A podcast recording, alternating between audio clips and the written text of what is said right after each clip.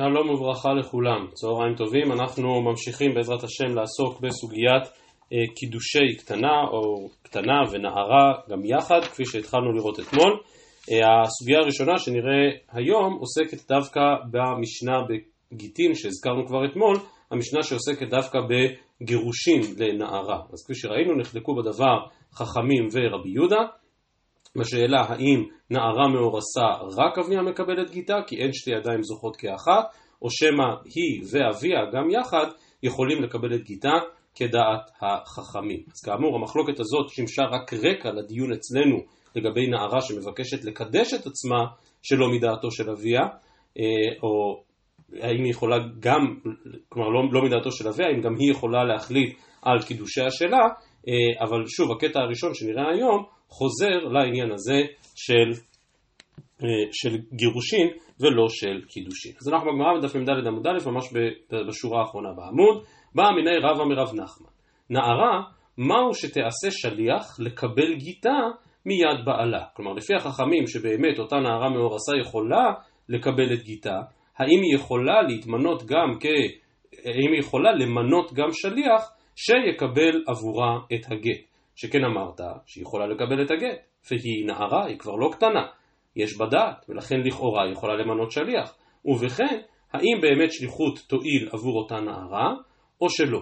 עכשיו כאמור, מסברה למה לא? למה לא? אם היא יכולה לקבל את הגט, והיא גדולה שהיא יכולה למנות שליח, אז למה שלא תוכל למנות, איזה בעיה או איזה מגבלה תהיה לה על מינוי שליח? הגמרא מסבירה, כיד אביה דמיה, או כחצר אביה דמיה. מה קשור אביה? הרי אנחנו מדברים על ליבת החכמים. אנחנו מדברים על זה שהיא עצמה יכולה לקבל את גיטה. על כורחנו, כפי שראינו אתמול, שבאופן מהותי גם הנערה היא ברשות אביה. ולכן רבי יוחנן, כפי שלמדנו אתמול, הסביר שרק אביה מקבל את קידושיה. וכל החידוש לגבי גט הוא באמת חידוש ספציפי בגט ולא בקידושי. וכל מה שאמרו חכמים שנערה מאורסה כן מקבלת את גיטה, זה רק, כמו שהזכרנו אתמול בדברי רש"י, משום שניחא ליה לאב, זה לטובתו. ולכן הגמרא אומרת, גם לפי החכמים, שנערה מאורסה מקבלת את גיטה, אולי בעצם היא מקבלת את גיטה בשם אביה, מטעם אביה. ואז הגם שאמרנו שהיא יכולה לקבל את הגט, זה לא אומר שהיא עומדת כאן כמקבלת גט לכל דבר ועניין ויכולה גם למנות שליח, לא. היא בעצמה מקבלת את הגט, כמו שאמרתי, רק מטעם אביה. ולכן הגמרא מד עמוד ב' מסבירה, כיד אביה דמיה. כלומר, סוף כל סוף יש לה כאן יד לקבל את הגט ויכולה למנות שליח, או כחצר אביה דמיה. והגמרא מסבירה, כיד אביה דמיה, מה אביה משווה שליח? אבינה ממשווה שליח, כלומר מעמדה כמעמדו, ויכולה לקבל את הגט כי היא נערה. ודילמה כחצר אביה דמיה, ועד דמת יגיטה לידה לא מגרשה.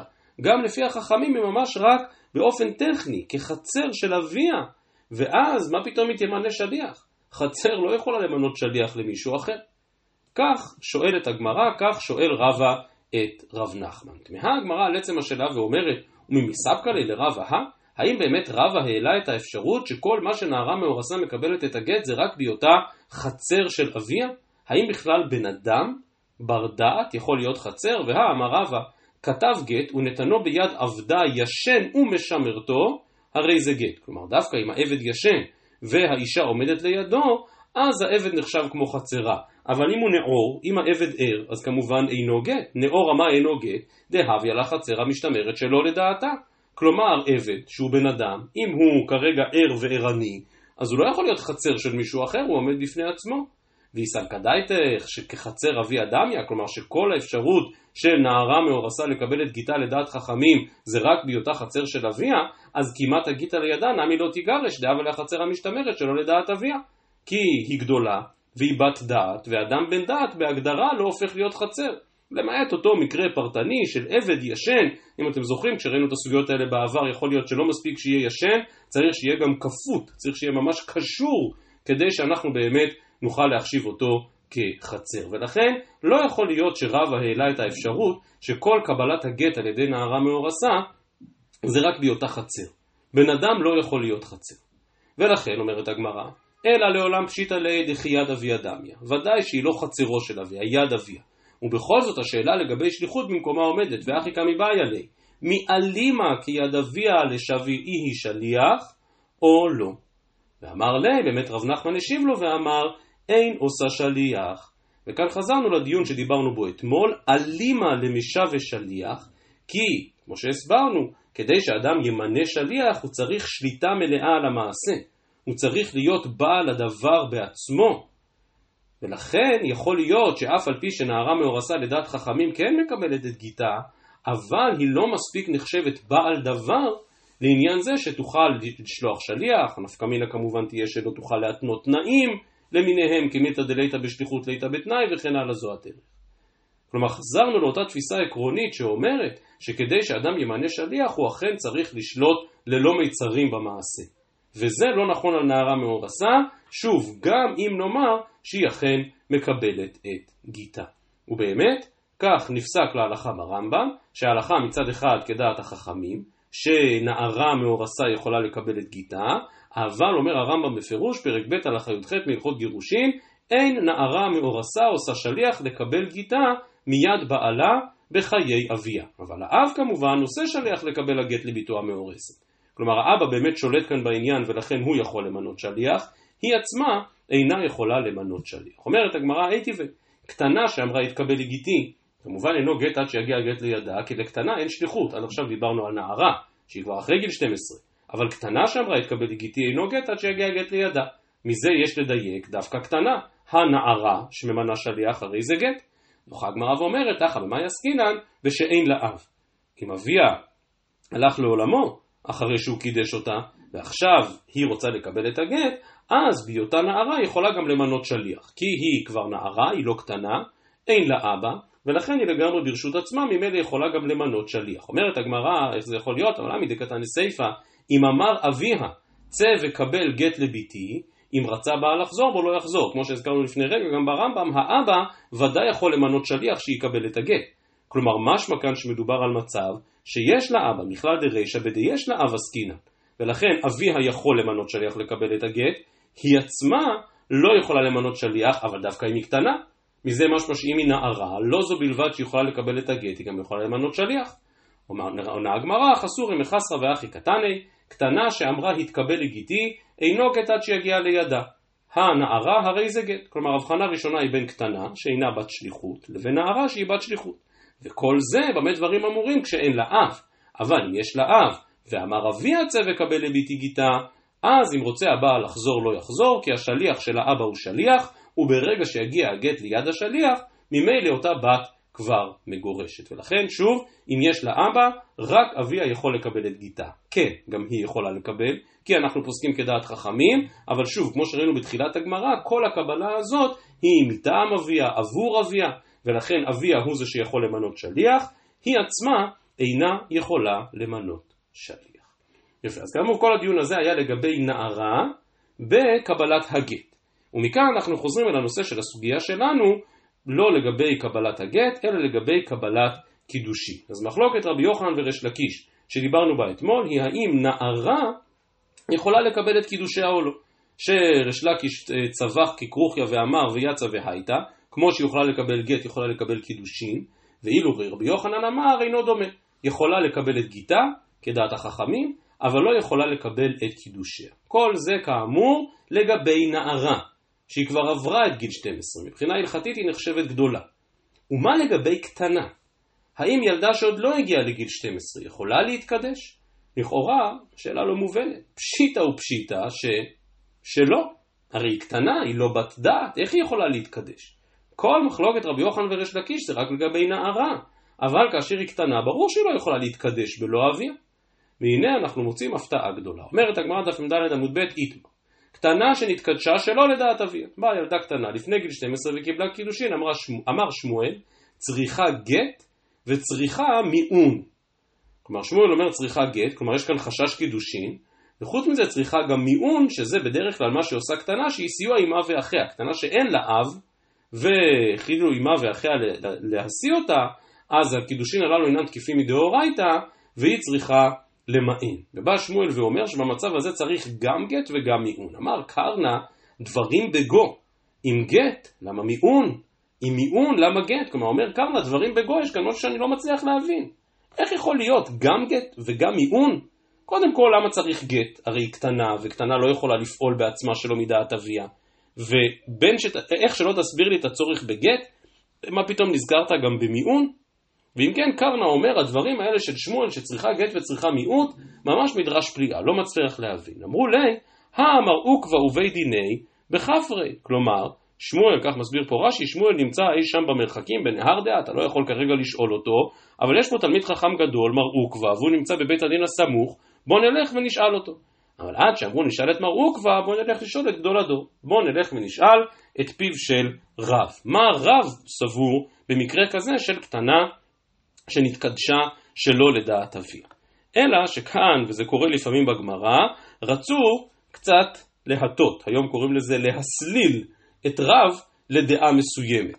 שכן התמיהה של קרנה נראית כתמיהה מאוד חזקה. מה פתאום? גם גט וגם מיעון. ולכן הפכוה ושדרוה לקמי דרב. כלומר, הפכו את הדעות. אמרו שקרנה הוא זה שאמר צריכה גט וצריכה מיעון, ושמואל הוא זה שתמה על קרנה ואמר, מה פתאום? אם גט למה מיעון, אם מיעון למה גט? כלומר, אנחנו מנסים להסליל את רב לדעה שאומרת שגט ומיעון זה משהו מאוד משונה.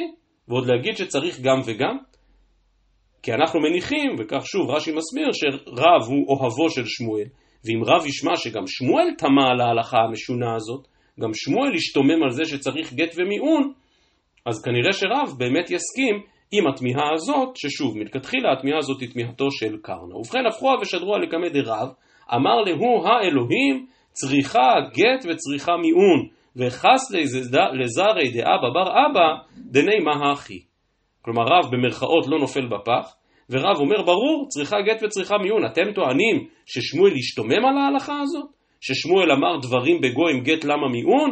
חס ושלום ששמואל ישתומם על ההלכה הזאת. לא ייתכן, אומר רב, ששמואל סבור אחרת. ההלכה היא שצריכה גט וצריכה מיון, ולא יעלה על הדעת ששמואל יסבור או יתמה תמיהה על ההלכה הזאת. ואם כן, רב שוב לא נופל בפח, אף על פי שהפכו את הדעות, הוא סמוך ובטוח מה שמואל אמר. כמו שאכן שמואל אמר שצריכה גט וצריכה מיעון. טוב, עד כאן הסיפור. עכשיו שואלת הגמרא, וטעם המים, אז באמת למה? הרי היא קטנה. מה המעשה שלה חסר תוקף? אז להצריך גט ועוד מיעון? אמר רב אחא ברי דגב איקא, צריכה הגט, שמה נתרצה האב בקידושין. צריכה מיעון, שמה לא נתרצה האב בקידושין, ויאמרו, אין קידושין תופסין באחותה. כלומר, זה שהיא צריכה גט, וזה ללא ספק החידוש הגדול כאן, שמה נתרצה האב בקידושין. כלומר, רש"י כאן בדף מ"ה עמוד ב' יסביר, תב למי תב תנדו. נכון, לא ביקשו את רשותו של האבא, והאבא הוא זה שמקדש את ביתו הקטנה, אבל אם ישמע האבא שהבת התקדשה, מן הסתם תהיה דעתו נוחה בדבר הזה. והראשונים כאן מדברים בשפה של זכין, של ניחלי, כלומר טוב לאבא שביתו נתקדשה אף על פי שלא שאלו את דעתו מראש. ושוב, הר"ן ועוד ראשונים כאן שואלים, אבל אין מעשה קטנה כלום. הרי עצם קבלת הקידושין שלה חסרת משמעות. אי אפשר לומר שהיא קיבלה את הקידושין בזכין עבור האבא, הרי היא קטנה, היא לא יכולה להתמנות להיות שליח. ולכן יש חידוש עצום בסברה הזאת, בתפיסה הזאת שנקראת נתרצה האב בקידושין, כלומר שאנחנו יכולים להניח שאם בדיעבד לפחות יתברר שהאבא כן רוצה בזה, למרות שלא שאלו את דעתו מראש, ולמרות שלא ביקשו את רשותו, אם הוא נתרצה והסכים, כנראה שזה בסדר. כנראה שזה תופס. עכשיו שוב, אנחנו לא אומרים את זה באופן משכנע, אנחנו רק אומרים שמה נתרצה אב בקידושין, ולכן צריכה גט. אז מאיפה נזכרנו במיעון? ממשיך רב אחא ברי דרב איקא ואומר, שמה לא נתרצה האב בקידושין, ואם לא נתרצה האב בקידושין, אז זה שום דבר. אבל היות שראו אותה מתקדשת, יאמרו אולי הקידושים האלה תפסו. ואם הקידושים האלה תפסו, אז אם יבוא עכשיו אותו בעל שניסה לקדש את אותה קטנה ויקדש את אחותה, יאמרו אין הקידושים תופסים באחותה, כי אדם לא יכול לקדש לא את אחות אשתו וגם לא את אחות גרושתו. אבל כל זה נכון אילו היא באמת הייתה אשתו או גרושתו. כאן הקידושים מראש לא תפסו. ולכן המיעון כאן נצרך רק כדי לפרסם קבל עם ועולם לא היו כאן קידושין. שכן קטנה שיישאו אימה ואחיה והיא ממאנת בבעל, אז המיעון עוקר את הקידושין מעיקרם, ודיברנו על זה בהרחבה כשלמדנו יבמות. על המשמעות הזאת של המיעון שבעצם עוקר את כל הקידושין. ולכן זה שהיא צריכה מיעון זה רק כדי לפרסם דעו לכם שבאמת יש צד שאומר שהקטנה הזאת מעולם לא נתקדשה, מעולם לא חלו כאן קידושין, ולכן אם יבוא הבעל ויקדש את אחותה, ודאי שאחותה מקודשת. ושאף אחד לא יבוא ויאמר שאין קידושין תופסים באחותה. אז שוב, הגט נחוץ באופן מהותי, כי אולי באמת התקדשה. זה היה שלא מדעת אביה, אבל אולי נתרצה אב בקידושין. המיעון נחוץ רק כדי למנוע תקלה אחרת, שמישהו יבוא ויאמר אין קידושין תופסים באחותה. ושוב, אם החידוש הגדול הוא שמה נתרצה האב בקידושין, שאולי בכל זאת למרות שלא שאלו את פיו, אולי בכל זאת ניחלי, אז אכן יש כאן חידוש גדול. ולכן בא רב נחמן ומנסה קצת לצמצם את החידוש, אמר רב נחמן, והוא ששידחו. כלומר, כל מה שאנחנו אומרים, שמה נתרצה האב בקידושין, שמה האב הסכים, זה רק אם כבר היה שידוך. רק אם כבר דובר בזה שהקטנה הזאת עתידה להינסה לפלוני, ואז באמת בא אותו פלוני ובפועל קידש אותה שלא מדעת אביה. דווקא במצב כזה, אז אתה אומר, היות שקדמו לזה שידוכים, אני חושש שמה נתרצה האב, אבל אם לא היו שידוכים, פשוט וברור שהקידושין הללו אינם חלים כלל. אולה אמר, אפילו מיעון אינה צריכה. בא אולה ואומר, משהו מזה שהוא אמר, אפילו מיעון שלא צריכה גט, ואפילו לא צריכה מיעון. אומרת הגמרא, אף על גב דשידחו? אולה, האם אתה סבור שאפילו אם היו שידוכים, לא צריכה כאן שום דבר? אומרת הגמרא, מאן דמתניה לא מתניה, ונחלקו כאן רש"י ותוספות, מה זה אומר מאן דמתניה לא מתניה? לפי רש"י, הגמרא בשלב הזה באמת מבינה שמאן דמתניה לא מתניה, הכוונה שאין חינמי. מה שאמר אולה שלא צריכה גט ומיעון זה רק אם לא היו שידוכים. אבל אם היו שידוכים, אין חינמי צריכה גט ומיעון. אומרת הגמרא, איקא דאמרי, אמר אולה, קטנה שנתקדשה שלא לדעת אביה, אפילו מיעון אינה צריכה. ולדעת רש"י איקא דאמרי, לפי האיקא דאמרי, אולה חולק מכל וכל. על המהלך של רב, על המהלך של שמואל. אם נרצה, אולה חוזר לדבריו של קרנה מקודם, שבא ואמר, מה פתאום, היא קטנה. הקידושין שלה חסרי משמעות. ולפי האיקא דאמרי רש"י מדגיש שאפילו אם קדמו לזה שידוכין, גם אז אנחנו לא חוששים כאן לקידושין כלל ועיקר. אז התוספות חלקו על רש"י בפירוש האיקא דאמרי, תוכלו לראות את דבריהם כאן, אבל התוספות להלן בדף מ"ה חוזרים בהם. והתוספות להלן בדף מ"ה חוזרים לפרש כמו רש"י, לאור דברי רבינה שנראה עוד מעט, ורבינה ואולה וכנראה גם קרנה חולקים על כל התפיסה הזאת של רב ושמואל. והם באים ואומרים, קטנה שנתקדשה שלא לדעת אביה זו פעולה חסרת משמעות. קידושין כאלה לא יכולים לחול, אלא אך ורק מדעתו של אביה, ולא צריכה לא גט ולא מיעון. אז כך אם כן דבריו של אולה. ממשיכה הגמרא ואומרת, מי כתיב רב כהנא מן המשנה בתחילת מסכת יבמות. וכולן, אם מתו, או מיענו, או נתגרשו, או שנמצאו עילונית, צרותיהן מותרות. המשנה הראשונה במסכת יבמות מדברת על 15 עריות, 15 נשים שאסורות על היבם באיסור ערווה, וההלכה היא שאם אדם היה נשוי שתי נשים, אחת מהן אסורה על היבם באיסור ערווה, ולאותו אח שמת יש עוד אישה, אז לא רק הערווה פטורה מן הייבום, אלא גם צרת ערווה פטורה מן הייבום. אני מקווה שאנשים זוכרים, אנחנו כבר לקראת סוף סדר נשים, וזו הסוגיה שפותחת את סדר נשים, הסוגיה בתחילת מסכת יבמות. באותה רשימה של 15 נשים שאסורות משום ערווה שפותרות את צרותיהן, נמצאת גם ביתו.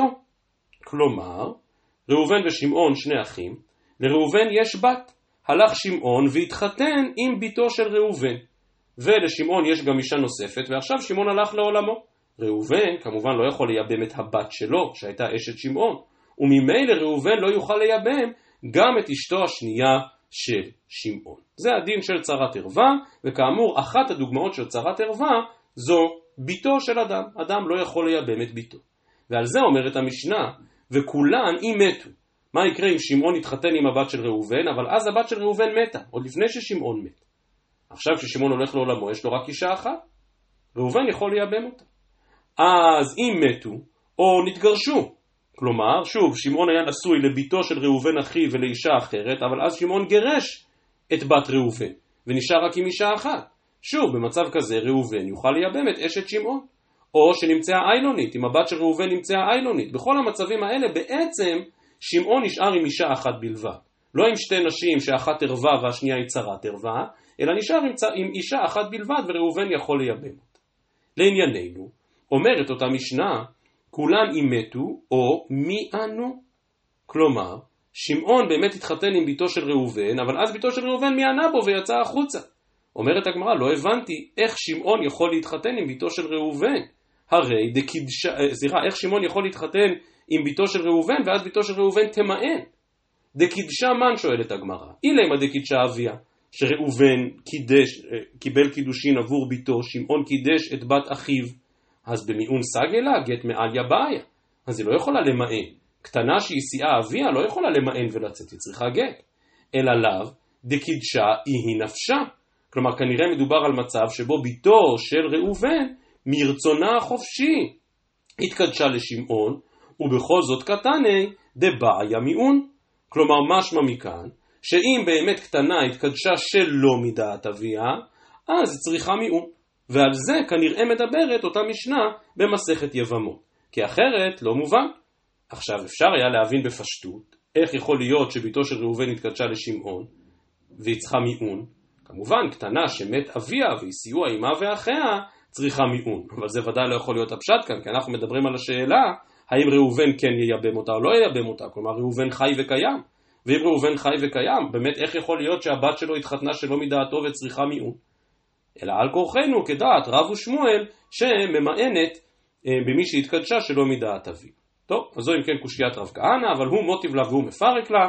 רב כהנא בעצמו משיב על הקושייה ואומר, כגון שנעשה לה מעשה יתומה בחיי האב. יתומה בחיי האב, הכוונה שאביה ראובן קידש את ביתו לפלוני, ולא רק שקידש אותה אלא היא גם נישאה לפלוני, ואז פלוני גירש אותה או שפלוני נפטר. היות שבמצב כזה היא כבר הייתה נשואה, אז היא יצאה לגמרי מרשותו של אביה. והנה יש לנו כאן קטנה שמצד אחד אביה חי וקיים, ומצד שני דינה כיתומה בחיי האב, כי אביה כבר לא שולט בה, היא לא נמצאת תחתיו, היא הלכה והתקדשה עם דוד שלה, עם אח של אבא שלה, ועכשיו היא באמת יכולה למען בקידושים הללו, ואם היא תמען, אז צרתה אכן יכולה להתייבם. ועוד מקשה הגמרא, מייטיב רב עם נונה, אין מוכרה לקרובים. עכשיו לא צריך להיזכר מה שהיה מזמן בתחילת יבמות, אלא בהלכה שלמדנו בפרק הקודם לגבי אב שמוכר את ביתו לאמה. וראינו במשנה מחלוקת בין התנאים, אין מוכרה לקרובים, משום רבי אלעזר אמרו מוכרה לקרובים. כלומר, האם אדם יכול למכור את ביתו לאמה למישהו שלא יוכל לייעד אותה, שלא יוכל לשאת אותה, כמו קרוב משפחה? אז לפי התנא קמא לא, כל מחירה לאמה חייבת להיות עם אופציה של ייעוד. משום רבי אלעזר אמרו מוכרה לקרובים. אבל שווים שמוכרה אלמנה לכהן גדול, גרושה וחלוצה לכהן הדיוט. ושוב שואלת הגמרא, היי אלמנה היכי דמי, איך יכול להיות שאבא מוכר את ביתו האלמנה? אילמה דקידשה אביה, אם הוא עצמו קיבל עבורה קידושין ואז בעלה נפטר, ממצי מזבלה, אם עכשיו הוא יכול למכור אותה לאמה?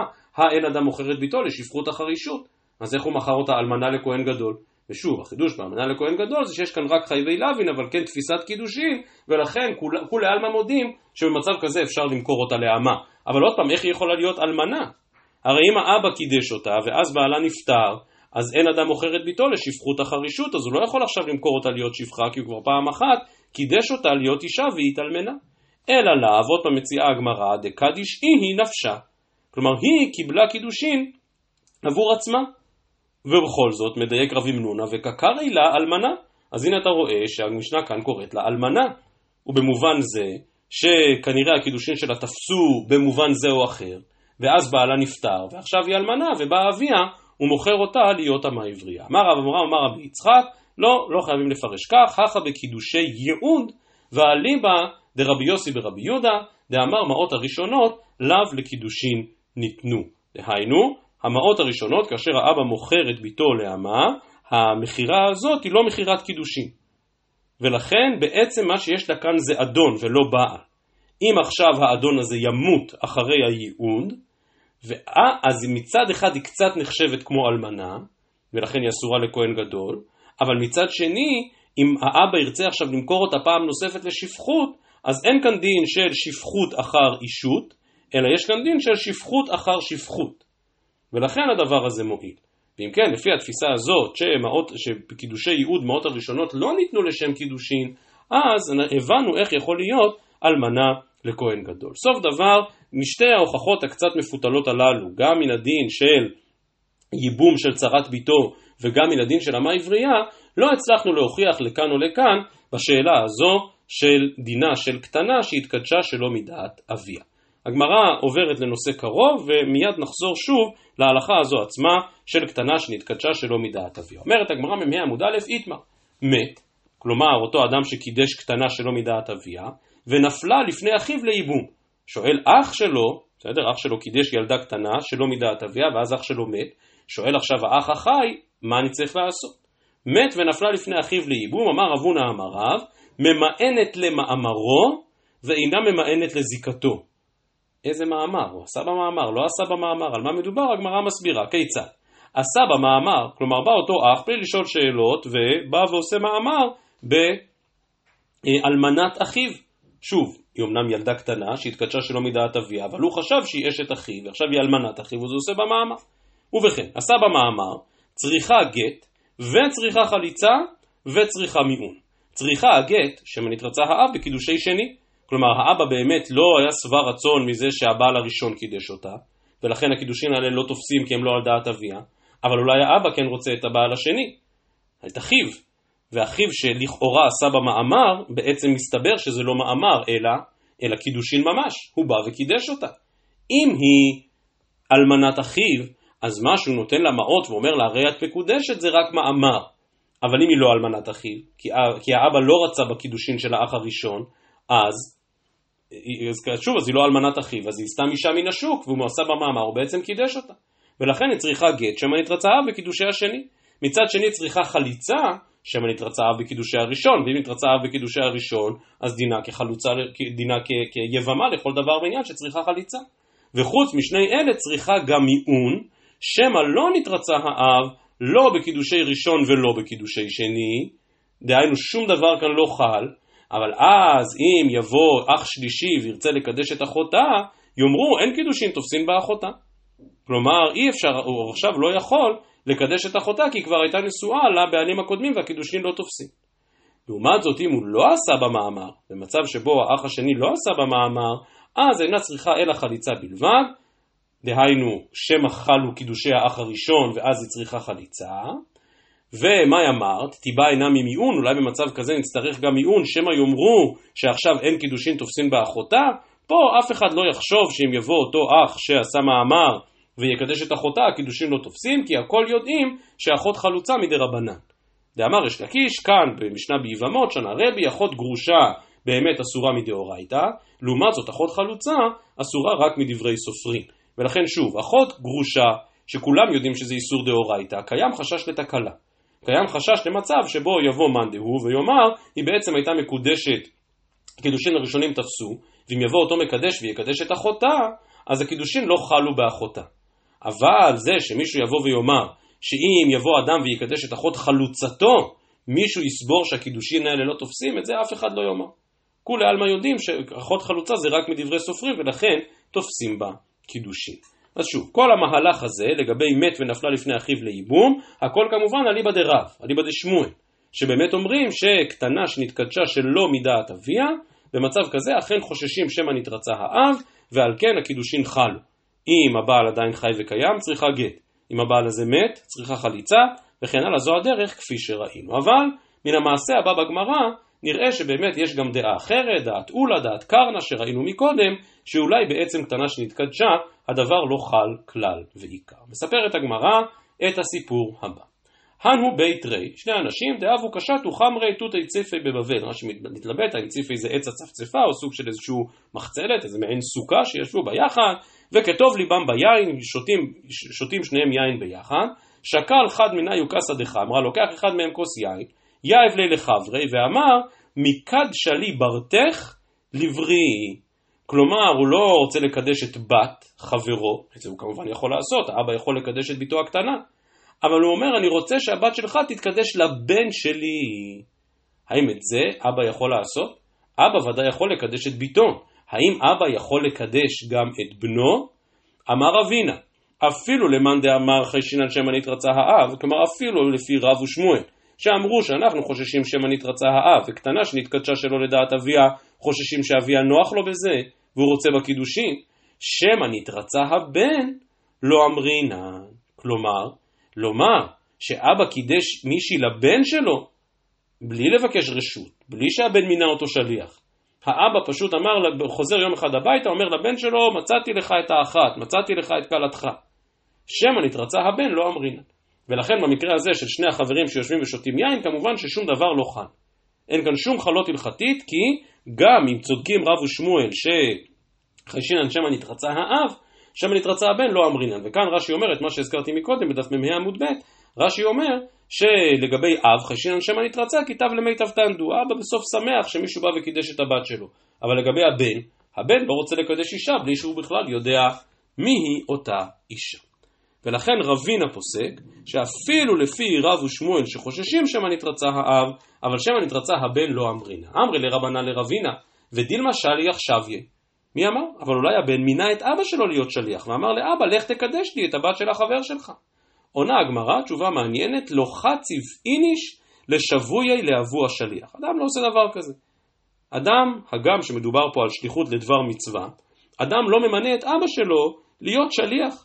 אם אתה זקוק לשליח, אם אתה זקוק לכל מיני אנשים שיעזרו לך בכל מיני משימות, אתה יכול לבקש עזרה מכל מיני אנשים טובים, לא מאבא. אבא לא נמצא במקום כזה שאתה יכול לבקש ממנו לבוא ולהיות שליח עבורך. אז סוגיות כיבוד אב ואם, כבר דיברנו בהרחבה בפרק הקודם, אבל באמת הראשונים גם כאן הבינו שמדובר על הלכה של ממש. יש למשל תשובה בשו"ת תורה לשמה, אמרתי מן הראשונים, תורה לשמה זה כמובן מן האחרונים, של הרב בן איש חי בסימן רס"ח, שבאמת מדגיש, כמו שאמרתי מקודם, שאפילו בשליחות לדבר מצווה, כמו קידושין, עדיין חוצפה היא שהבן יבקש את עזרתו של אביו. אז רק אני אומר, במאמר מוסגר, אנחנו, לא יודע, אנחנו, אבל עדיין יכול להגיד שאני, חיים בעולם שבו, ברוך השם, להורים יש כוח ורצון ונכונות לעזור ולסייע לילדים, גם בגילאים מתקדמים, גם אחרי שכבר אדם עומד על דעתו, בונה את ביתו ואת משפחתו. הרבה פעמים ההורים רוצים לעזור. אני חושב שמותר לי מדי פעם לחלוק אפילו משהו אישי. אתמול אבא שלי מאוד עזר לנו כאן בבית באלון שבות לבנות את הסוכה וכו', והיה חסר חתיכה של סכך, והלך וקנה ובחפץ לב. כלומר, חשבתי על זה אחר כך עוד פעם שיחה שאני מדבר בנימה אישית, אבל אתמול היה י"א בתשרי ממש בשעת צהריים, בדיוק 50 שנה אחרי הקרבות ההם במלחמת יום הכיפורים. יש כאן רבים מן השומעים שמכירים אישית את אבא שלי שליטה, וכן, אבל אבא רוצה בזמן הזה עצמו לא לעסוק בכל מיני תקסים, אלא לעסוק במצווה, לעסוק במניין סוכה.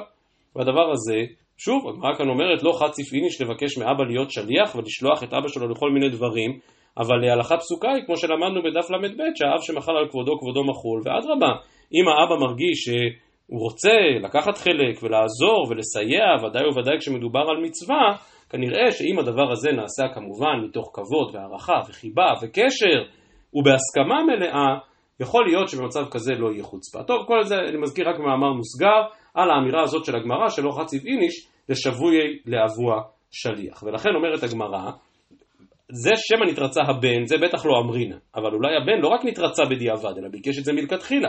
אומר רבינה, זה לא יכול להיות, כי האדם לא עושה דבר כזה שממנה את אבא שלו להיות שליח עבורו.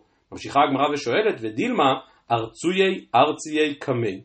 כלומר, יכול להיות שבסופו של דבר הבן, אני מקריא את לשונו של רש"י, ודילמה ארצויי ארציי קמי, בן קמי אביו וגילה לו דעתו שהוא חפץ בה, והאב נעשה לו שליח מאליו וזכין לאדם שלא בפניו. כלומר, האבא אוהב את בנו, מכיר את בנו, וכבר שומע הרבה זמן שהבן חולם על האחת הזאת, על הבת של השכנים, על הבת של חברו הטוב של אבא. והוא כל פעם אומר לאבא, אבא אולי תעזור לי, אבא אולי תצליח לסגור משהו עם החבר שלך, ואני אצליח להתחתן עם בחירת ליבי. אז דילמה ארצויי ארציי קמי, במצב כזה מצד אחד הוא לא מינה את אבא שלו להיות שליח, אין בזה חוצפה, אלא הוא פשוט השיח את ליבו בפני אבא. ואבא עכשיו מבין את הרמז, ובדרך של זכין הולך ומקדש עבור הבת. אמר לי רבא בר שימי, בפירוש אמר מר, דלא סבר להא דרב ושמואל. כלומר, כשרבינה בא ואומר שאפילו למאן דאמר חיישינן שמא נתרצה הבן לא אמרינן, זה בעצם היה, כמו שהזכרנו כבר מקודם, מתוך זה שרבינה בכלל נסתייג מכל התפיסה הזאת, מכל האמירה של שמא נתרצה. רבינה לא מקבל דברים כאלה. מה זאת אומרת שמא נתרצה? לא יכול להיות. אם הוא אמר דעתו מראש אז מצוין, ואם לא אז לא.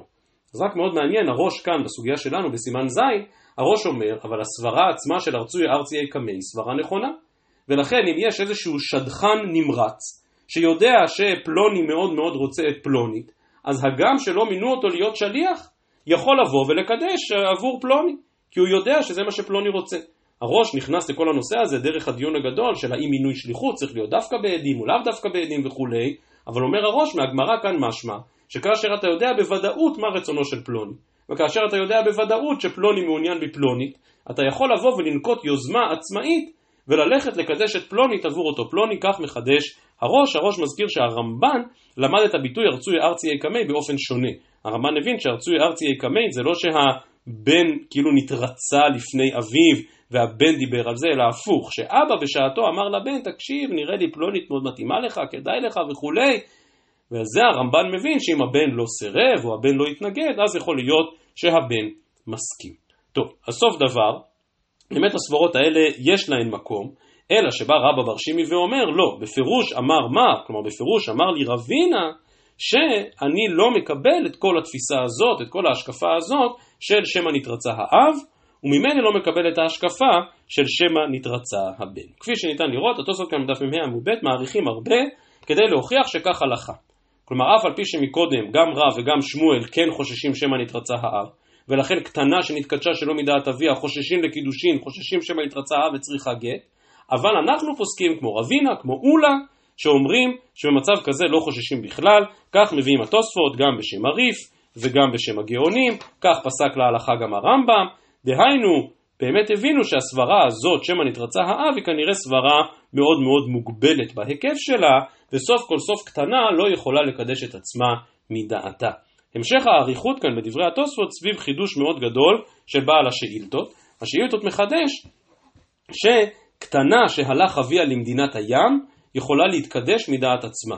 כמו קטנה שאין לה אב, שיכולים אימה ואחיה לקדש אותה, כך גם קטנה שהלך אביה למדינת הים יכולה להתקדש מיוזמתה. וזה חידוש מאוד גדול שבעל השאילתות, רבנו מנחם כאן בתוספות חולק על החידוש הזה של השאילתות, וכל הדיון הזה מוביל כאן את רבנו תם להתלבטות, אולי בכלל חוששים, אם אביה הלך למדינת הים, אולי הוא קידש לה מישהו במדינת הים. אולי הוא קיבל קידושין, לא קידש לה, אלא קיבל עבורה קידושין במדינת הים, אז הם חוששים לדבר כזה או לא חוששים, כמו שחוששים למישהו שהלך למדינת הים, הם חוששים שמת ושמה ימות וכו' וכו'. דיון גדול לא ניכנס אליו, רק ציינתי לעריכות הדברים בתוספות כאן סביב אותו חידוש מאוד מאוד מעניין של השאילתות, שאם האבא לא נמצא, סוף כל סוף הקטנה יכולה להתקדש בעצמה. אבל אם האבא נמצא, כאמור מוסכם בגאונים, בתוספות, בריף, ברמב"ם, שקטנה אינה יכולה להתקדש, ואפילו לחומרה לא חוששים לקידושין במצב כזה. נראה עוד מעשה אחד אחרון ובזה נסיים. ההוא גברא דקדיש בקישה דירקה בשוקה. כלומר, לא רק שהלך לקדש ילדה קטנה שלא מדעת אביה, אלא עשה את זה בשוק ועשה את זה באיזושהי חתיכת ירק. לצערנו, מזכיר כל מיני שאלות שנשאלו לו פעם על ילדים באיזושהי מחנה של בני עקיבא, או באיזשהו עניין אחר של תנועת נוער, שכאילו שיחקו באיזה משחק, ומישהו נתן משהו למישהי, ואמר לה הרי את מקודשת, וכולם מאוד צחקו וכולי. חוששים או לא חוששים, זה קצת מרגיש כמו הדבר הזה. שבא אדם ורואה ילדה קטנה בשוק, ונותן לה איזה חתיכת ירק ומקדש אותה. אמר רבינה, אפילו למאן דאמר חוששים שמא נתרצה האב, כלומר אפילו לסברת רב ושמואל, שכאמור רבינה לא חושב כמוהם, אבל אפילו לשיטתם, הנמי לדרך כבוד. אם בא מישהו וקידש את הבת באופן מכובד, אז אולי האבא רוצה, אבל דרך ביזיון, לקדש בשוק עם איזה חתיכת ירק, פה ודאי שהאב לא נתרצה, ולכן כאן לא חוששים לקידושין. אמר להרווח המדיפתי לרבינה, ביזיון דמאי, מה בדיוק הביזיון? היא ביזיון דירקה, שהוא מקדש אותה באיזה חתיכת ירק, במקום בטבעת יפה, או ביזיון דשוקה, בגלל שזה היה בשוק, והנפקא מינה כמובן, מה היה קורה אם הוא מקדש אותה בכסף אבל בשוק, או היה מקדש אותה בירקות אבל בתוך הבית, מה היא? אמר להם, משיב רבינה, אידי ואידי דרך ביזיון. זה לא משנה. שני הדברים גם יחד הם דרך ביזיון, ובמצבים כאלה ודאי שלא אומרים שמא נתרצה האב. ועוד סיפור אחד שאותו ראינו כבר גם בנדרים. ההוא דאמר לקריבי, והיא אמרה לקריבה. יש מחלוקת בין אבא לאמא, ילדה קטנה, ואבא רוצה שתתחתן עם מישהו מבני משפחתו. אמא רוצה שתתחתן עם מישהו מבני משפחתה. מה עושים במחלוקת בין אבא לאמא? כמובן ששומעים לאמא. כפתי עד דאמר לה, תהווה לקריבה. סוף כל סוף, האישה נתנה את הטון בבית והבעל נתרצה ואמר אוקיי בסדר, אז שהביתנו הקטנה תתחתן עם מישהו מבני משפחתך. הדאח לבשתי, הזמינו מוזמנים, הזמינו תזמורת, הזמינו קייטרינג, וכולם התאספו אצלם בבית לשמחת החתונה. מעניין שהחופה לא הייתה בהתחלה, אלא בשלב הקבלת פנים, הדאח לבשתי, את הקריבי, כלומר בא קרובו דווקא של הבעל, בן משפחתו של הבעל, באיגרה, עלה על הגג, וקידש את אותה ילדה. עכשיו לכאורה זה בדיוק הסוגיה שלנו, זה קטנה שקיבלה קידושין שלא מדעת אביה. אז נכון שמלכתחילה אבא רצה למישהו מבני המשפחה שלו, אבל סוף כל סוף הסיכום עם אמא היה שמתקדשים עם מישהו מבני המשפחה שלה.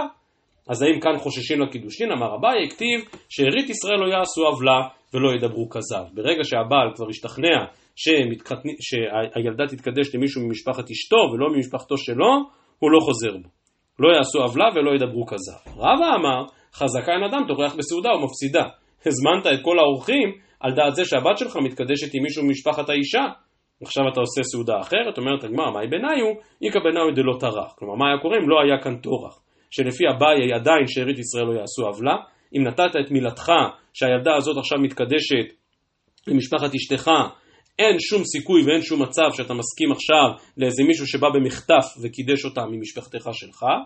לעומת זאת, לפי הסברה של טורח בסעודה ומפסידה, אם לא הייתה טרחה, יכול להיות שבכל זאת נחזור ונאמר כאן שניחא ליה לאב, כמו שאמרו רב ושמואל. שוב, כל הדיון הזה, כמו שהגמרא הדגישה, הוא רק אליבא דרב ושמואל. רק אליבא דהתפיסה של ניחא ליה לאב, או שמא ניחא ליה לאב, לפי סברת קרנה, אולה ורבינה, שהיא גם זו שהתקבלה להלכה, אנחנו אף פעם לא נאמר טענה כזאת של ניחא ליה לאב, אפילו לא אם היו שידוכים, אלא בכל מצב שקטנה נתקדשה, הקידושין הללו אינם חלים כלל ועיקר, כי קטנה יכולה להתקדש רק על ידי אביה. ערב טוב לכולם.